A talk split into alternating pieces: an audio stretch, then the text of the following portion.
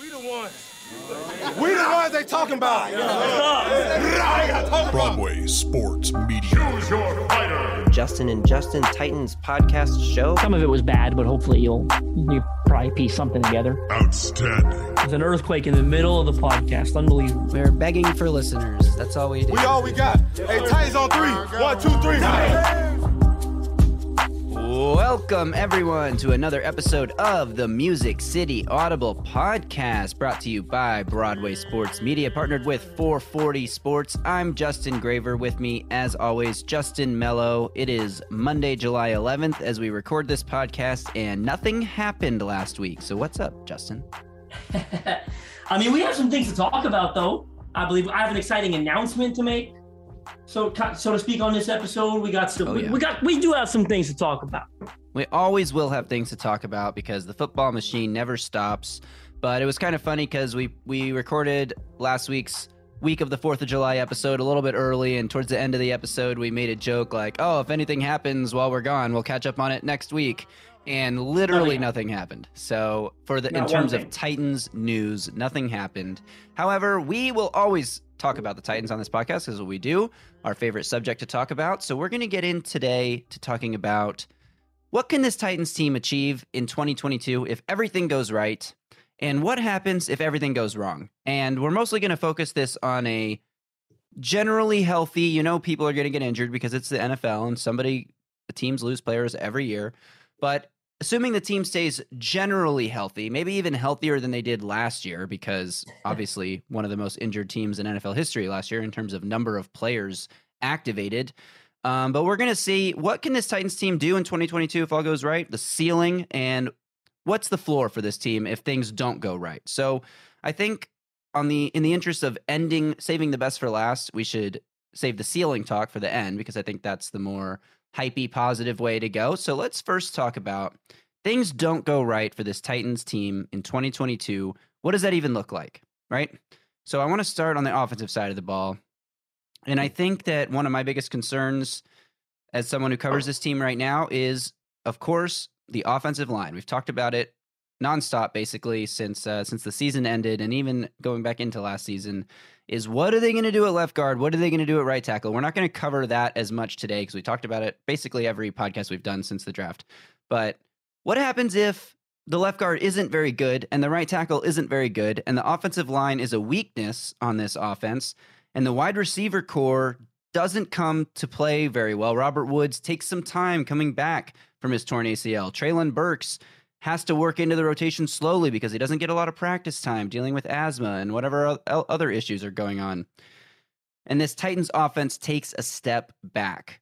What do you see the floor for this offense being given they still have Derrick Henry, they still have a experienced good quarterback in Ryan Tannehill even if he's not an elite quarterback. They have brought in Tim Kelly to be the offensive uh, pass game coordinator, along with obviously the return of Todd Downing at, at offensive coordinator, Mike Vrabel, a good head coach. Like when you have a good head coach and a good experienced quarterback, what's the worst your team can really be, even if you don't have a good offensive line? So I'm going to throw that to you right right off the bat. Yeah, I think I think if you want to take an optimistic point of view, you'd probably point towards last season's offense, right? Like Right. they were 18th uh, in yards per game, uh, regular season, 342.5 yards per game. Um, they were 15th uh, in total points scored per game, you know, right around middle of the pack at 24.6 points per game. These were big steps backward to a degree, right? Based, for, you know, from the 2020 unit.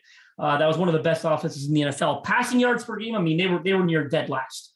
But obviously, the passing offense did, did not, you know, carry its carry its fair share of the bargain last season. Is is really the rushing attack that even made them the 18th in yards per game. Right? How good the rushing attack was, of course, with Derrick Henry first, and then even later on with, with the Even guys with that filled in. Foreman and Hilliard, they had pretty good rushing games, it felt like, throughout the season. And I think even Yeah. if you look at a team that could take another, I mean, they'd have to take another step back on offense to really be a bad offense. So does that make the floor for this offense a middle of the pack average unit if eh, if things don't go right, if the receivers aren't there to play because Robert Woods has ACL and Treylon Burks and everything I just said? Or can they be worse? Like, could they actually be worse than last year when they had so many injuries to the receiving corps and to Derrick Henry and everything, without a significant injury to Ryan Tannehill, which I think would make them very bad. Could it yeah. be worse? Um, I lean towards they won't be worse. Uh, I don't. I don't think they'll be worse. I, I think if you want to look for a realistic path for them to be worse, um, and obviously, you, you kind of mentioned the Ryan Tannehill injury there. That's obviously always going to going to serve as a caveat, right? Because you never know what's going to happen injuries. But I would point to even if he doesn't get hurt, right? What's a way they can get worse with a healthy Ryan Tannehill? I, I think the answer to that question would be he's you know, kind of just as bad as he was last year, right? He wasn't a very good starting quarterback, so he kind of struggles with the turnovers. With 21 touchdowns, 14 interceptions last year, I think it was. So, you know, those numbers kind of remain the status quo for him. And then you look at an either an injury to Derrick Henry or Derrick Henry falling off a cliff, right? Being that over the hill running back who, you know, that injury uh, impacted him last year, too many, too much tread on the tires, yada, yada. We've seen that happen, right? Seen that happen to so many running backs. Now, I don't think it's going to happen to Derrick Henry this year, but I think that's sort of the answer to your question. How can they get worse with a healthy Ryan Tannehill? It's Tannehill doesn't take the desired steps forward, and Derrick Henry regresses, whether that's another injury or again, just the tread on the tires catches up to him. That's how this offense gets worse. But I, I think more more than likely, they're probably a middle of the league, sorry, middle of the pack type of unit, you know, once again. And if they are, and if they are that, and you want to be optimistic, well, they still won 12 games last year, right? With, with not fielding a very good offense, right? So right. I definitely don't think this is going to be a great offense or an elite offense. I, I don't think that's the case. I think there's way too many question marks, as you said, on the offensive line at receiver, heck, even at, at quarterback, obviously, right? So I think with all those question marks, I, I'd be a little surprised if they took a huge step forward offensively.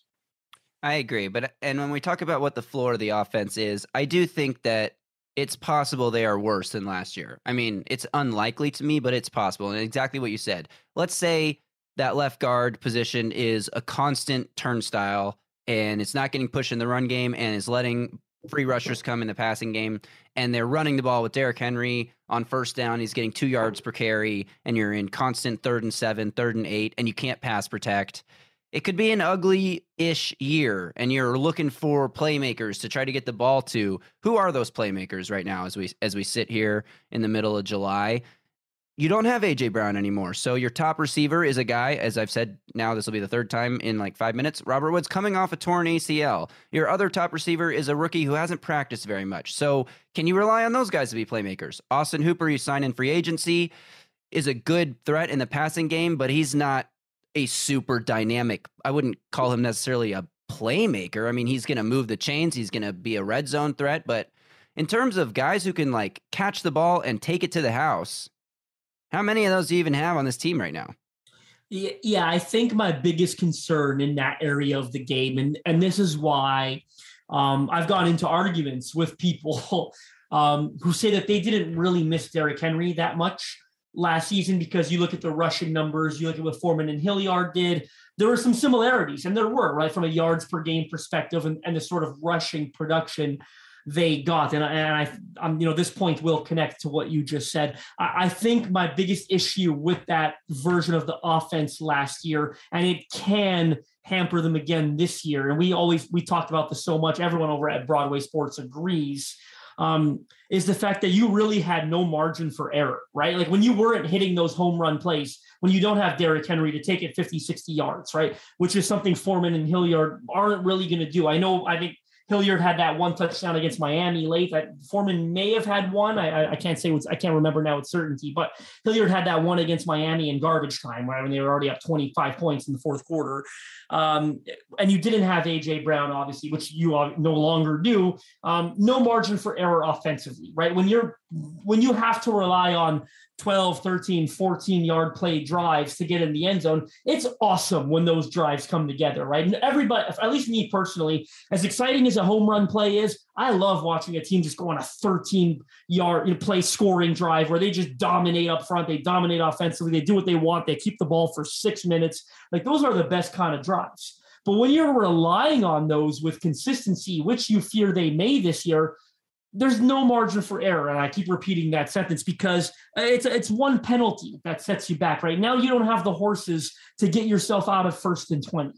Right. And and that's what leads to punts and turnovers and mistakes. So that to me would be my biggest concern with this year's iteration of the offense is who are you relying on right. to make big plays? I just spoke to a Titans defender, and we'll get into that a little bit later, who told me that um, you know he believes that they were the number one defense in the NFL at not allowing run plays of 20 yards or more.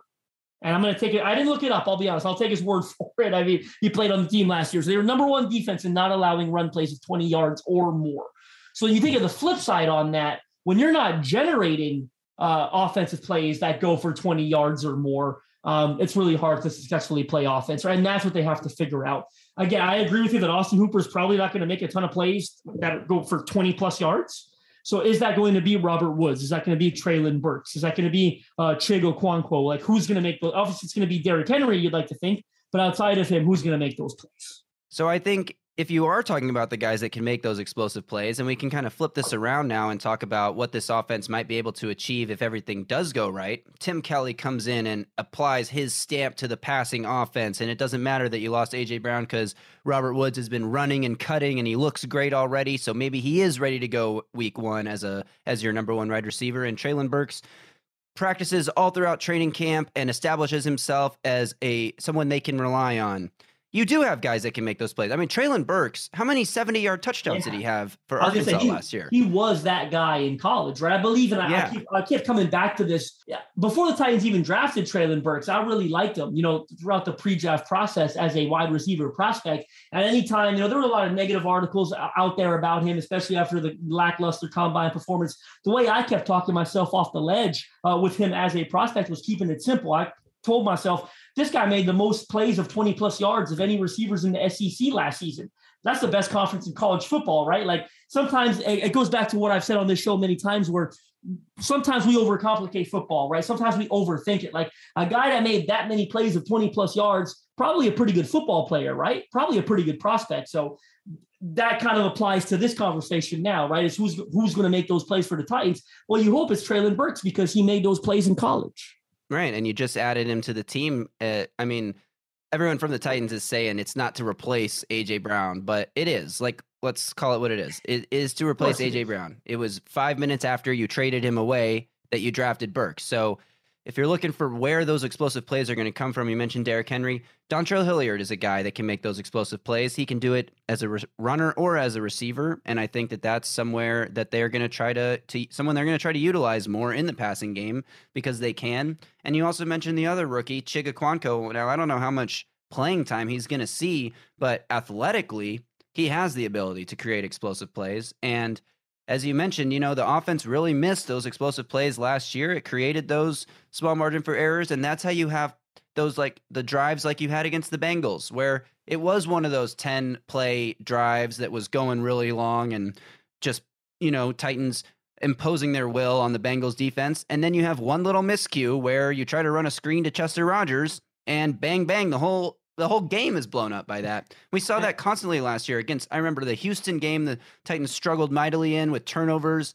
All England those turnovers game, are the New England so. Game, they yeah, the New out. They had so many yards in that game, right? They would get down to the, the 30 yard line in New England, and I think Hilliard fumbled and Foreman fumbled. Like they had like two or three fumbles in New England territory. They had an interception, I believe, in the red zone, right? J.C. Jackson picked off right. Tannehill, I think, in the end zone actually. So that's the type of plays and offense that we're worrying about here, you and I. Exactly. So let's say it all goes well. Can the Titans take a step up from 15th in points and 18th in yards this year? Of course they can. You get Derrick Henry back for a full year. Jamarco Jones establishes himself as a solid, if not spectacular, left guard, playing between two veteran good linemen in Lewan and Ben Jones. And like for for Jamarco Jones, it's just about not making crucial mistakes. We don't need him 20 yards downfield bulldozing safeties and linebackers. You just need him to not screw up. And the same goes for Dillon Radunz at right tackle. Let's say he takes a major leap forward and pans out as a second round pick. You all we all hoped he would be. That's Titans offense could actually be good. It could be a top 10, top 5 unit again. But a lot has to go right for that to happen. So it's not something I'm necessarily expecting. I think the reality is going to fall somewhere in the middle, but it could all click and and turn into something great if the pieces come together. There's a lot of moving pieces that have to come together, but it could happen. Let's talk about the defense now because I think you and I are both a lot more optimistic about the defense. I think most fans are probably a lot more optimistic about the defense. What could go wrong though? Let's start with what could go wrong. Last year, as as injured as the offense was, the defense was pretty healthy. You you lose Caleb Farley uh, kind of early in the year to an injury, but you have the pieces to kind of work around that in the secondary. This year, you see kind of do. I mean, it's a deep secondary, but multiple injuries strike. You lose one of your pass rushers or Jeffrey Simmons or somebody major like that. The whole defense could kind of crumble on itself.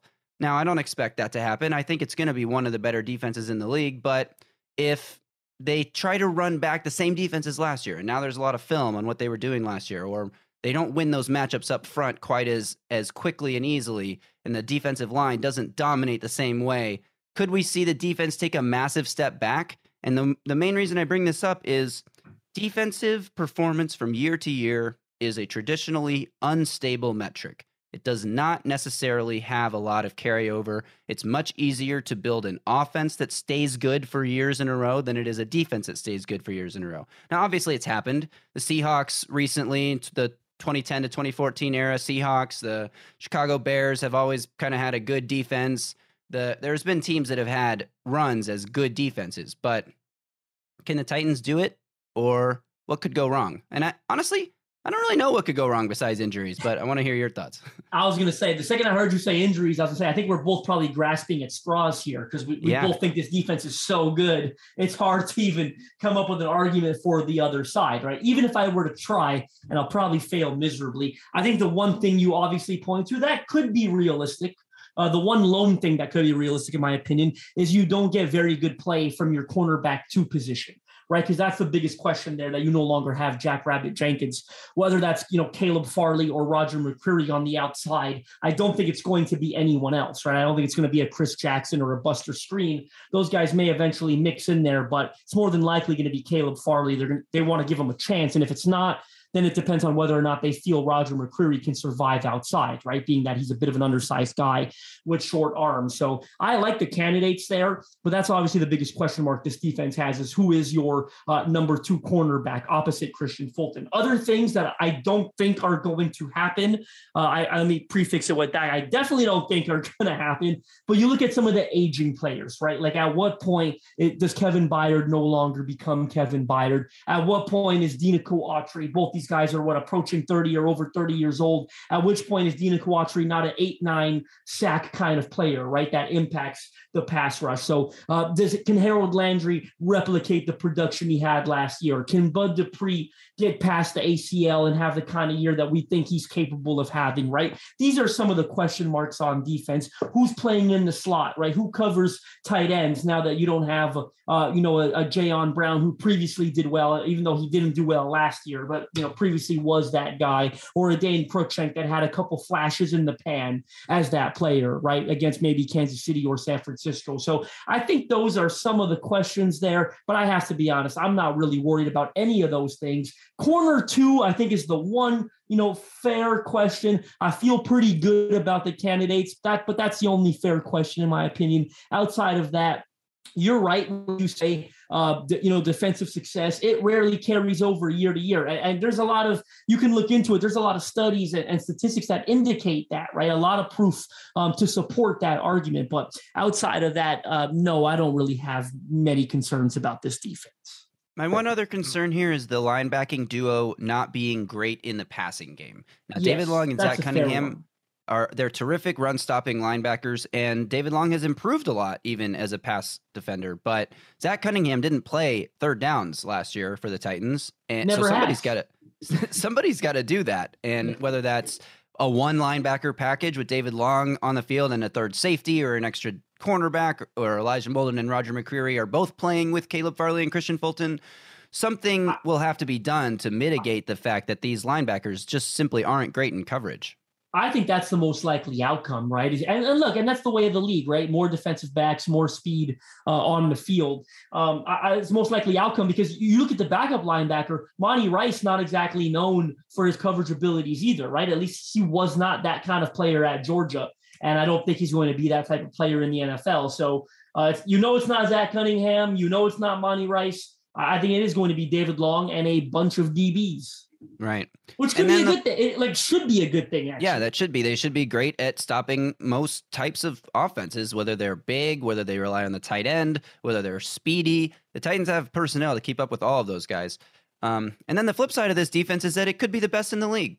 Could be the best defensive unit in the NFL 10 of 11 returning starters on a defense that was already really good. If that 11th starter, Caleb Farley, pans out as much as the coaching staff has been talking him up this offseason, could end up being a better defense, better secondary than it was last year.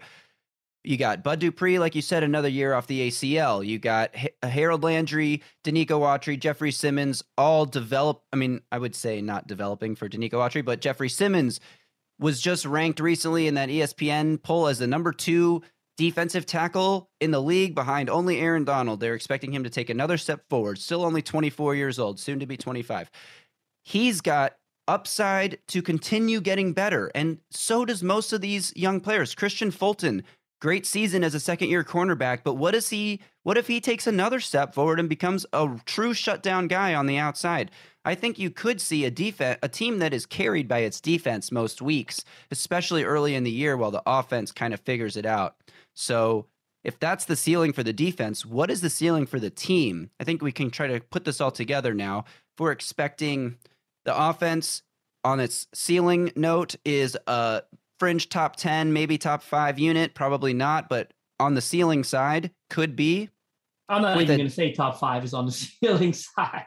All right, fringe top 10 unit on offense with a potential. I mean, if Treylon Burks has a Ja'Marr Chase level rookie year, then they could be top five. But again, not expecting that, but just caveat of uh, uh, all things are possible. I don't know. So let's say fringe top 10 offense with a top three defense. That's a strong playoff contender. Should be should be contending for the division, if not running away with it, and looking to, to lock in a home playoff game. And that, after that, anything's possible. So I guess the question when you're talking about the ceiling is can the 2022 Titans win the Super Bowl? And like the obvious question is anyone can win the Super Bowl. If you sat here last July and said, Are the Bengals going to make it to the Super Bowl? Most people would have laughed at you. So, sitting here in July saying, Can the 2022 Titans have a run like that? Obviously, the Bengals didn't win it, but they were close. Is it possible? I am going to say the same thing I said, I think, a few months ago on an episode of this podcast.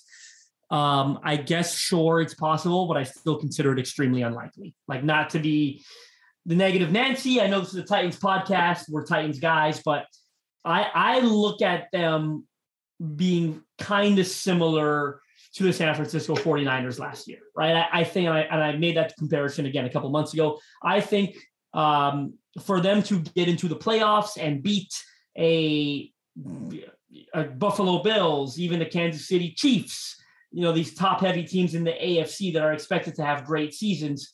Um, I think it would take an upset in a manner of how San Francisco beat Green Bay last year, right? Like no one expected Jimmy Garoppolo to beat Aaron Rodgers in the postseason until they blocked a punt, right? And or returned it for a touchdown and or hit a field goal, had the other team miss a field goal, uh, put together an unbelievable defensive game plan that just shut down a superstar quarterback on the other side of the ball, right? Like I think those things are capable of happening for the Titans. And I think that's probably what it would take for them to win the Super Bowl, in all honesty.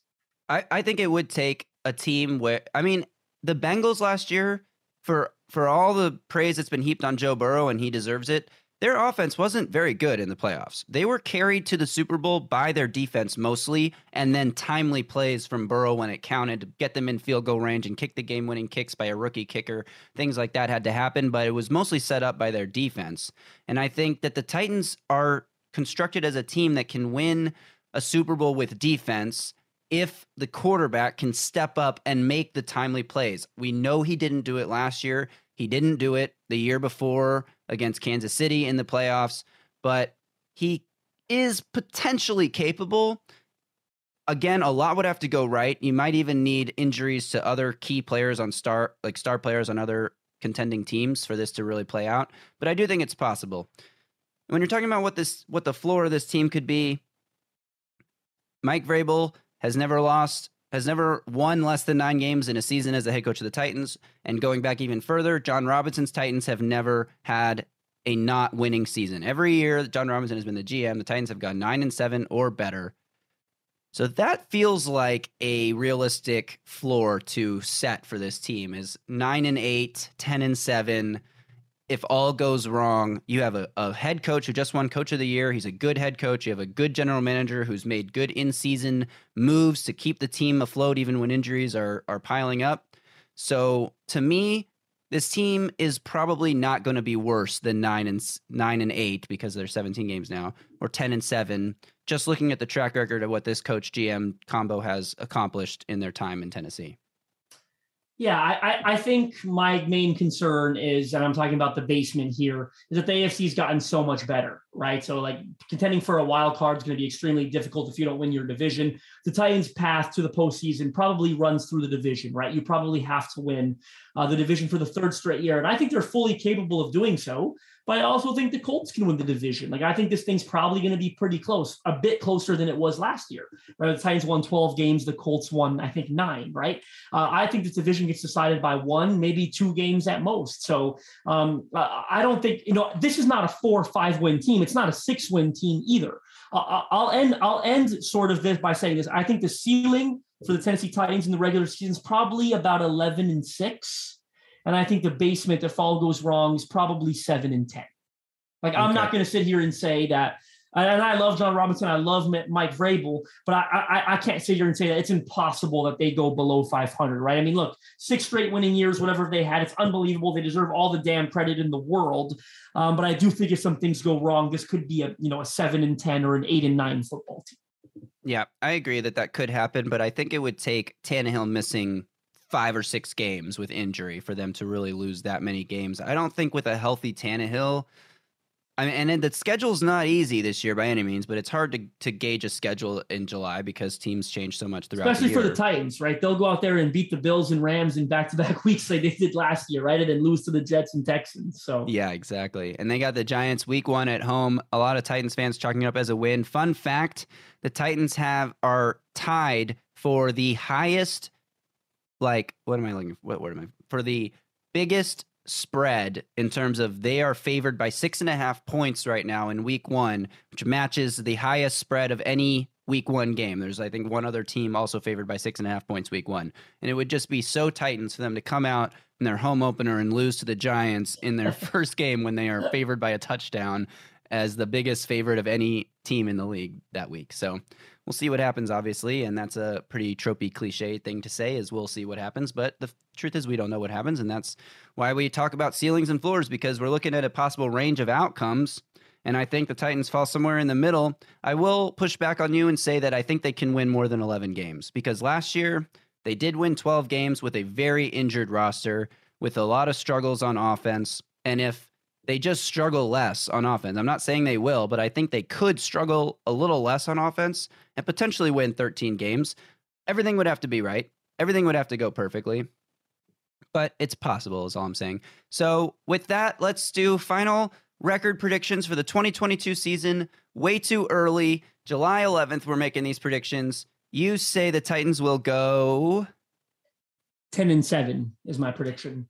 And I'm going to say they repeat last year's record and go 12 and 5 because they start off slow, but they really catch their stride. Mike Vrabel teams seem to get better throughout the season. And I think that that is possibly going to happen again, especially when you look at all the new pieces that have to come together on offense.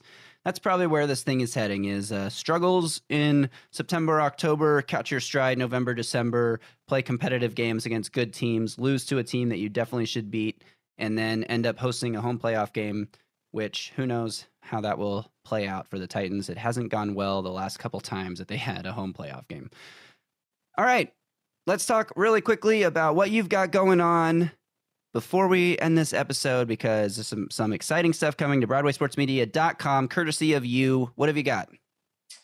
Yeah, man, we're about to uh, start an interview series with, with Titans players. Um, I've been spending the last couple weeks sitting down um, with about 10 different Titans players. These have been really, you know, exclusive sort of, you know, in-depth conversations. I've been fortunate to have one-on-one conversations um, with players. So starting this Thursday, so Thursday, July 15th, every weekday from Thursday, sorry, Thursday, I start that over.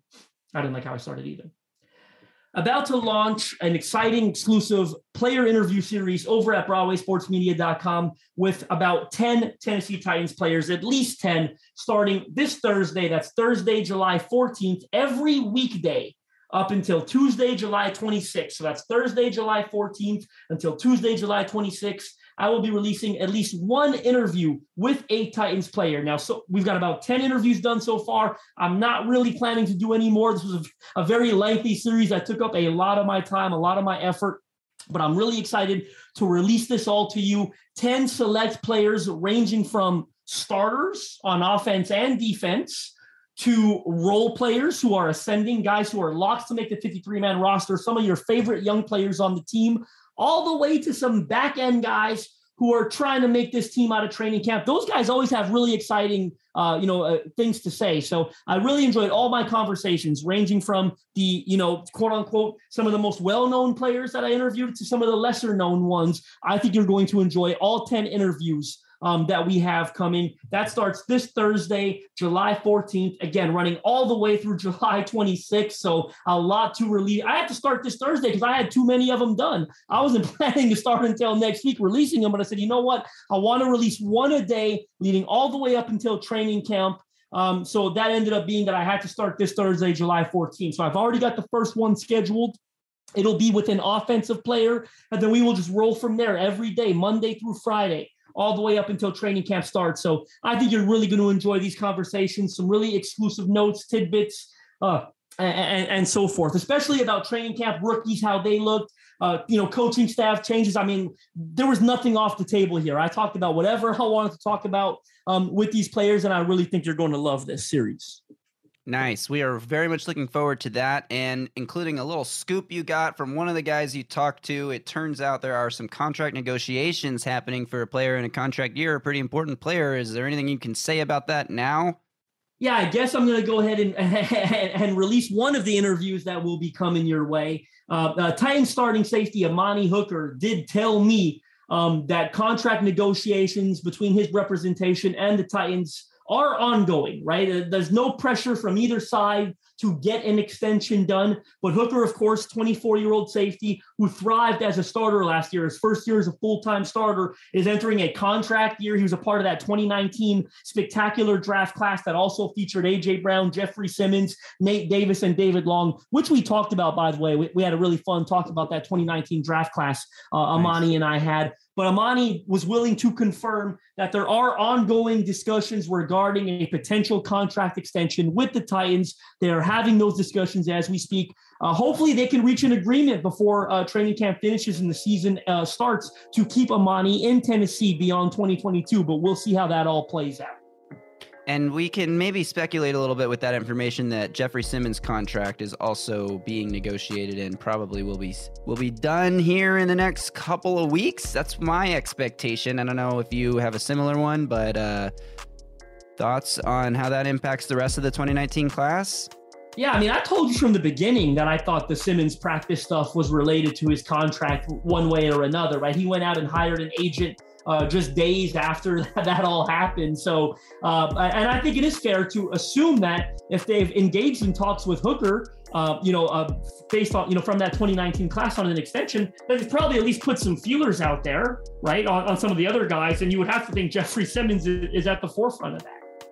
Yep, absolutely. All right, well, that'll do it. This has been the Titans floor and ceiling conversation for the 2022 season. We will hope that we are correct about the ceiling, and hopefully the floor is much higher than we just talked about. Otherwise, things could be bad. Alrighty, that'll do it for us today.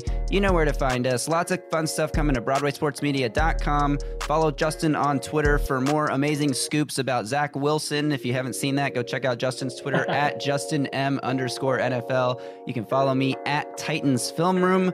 Until next week, you guys stay safe and Titan up.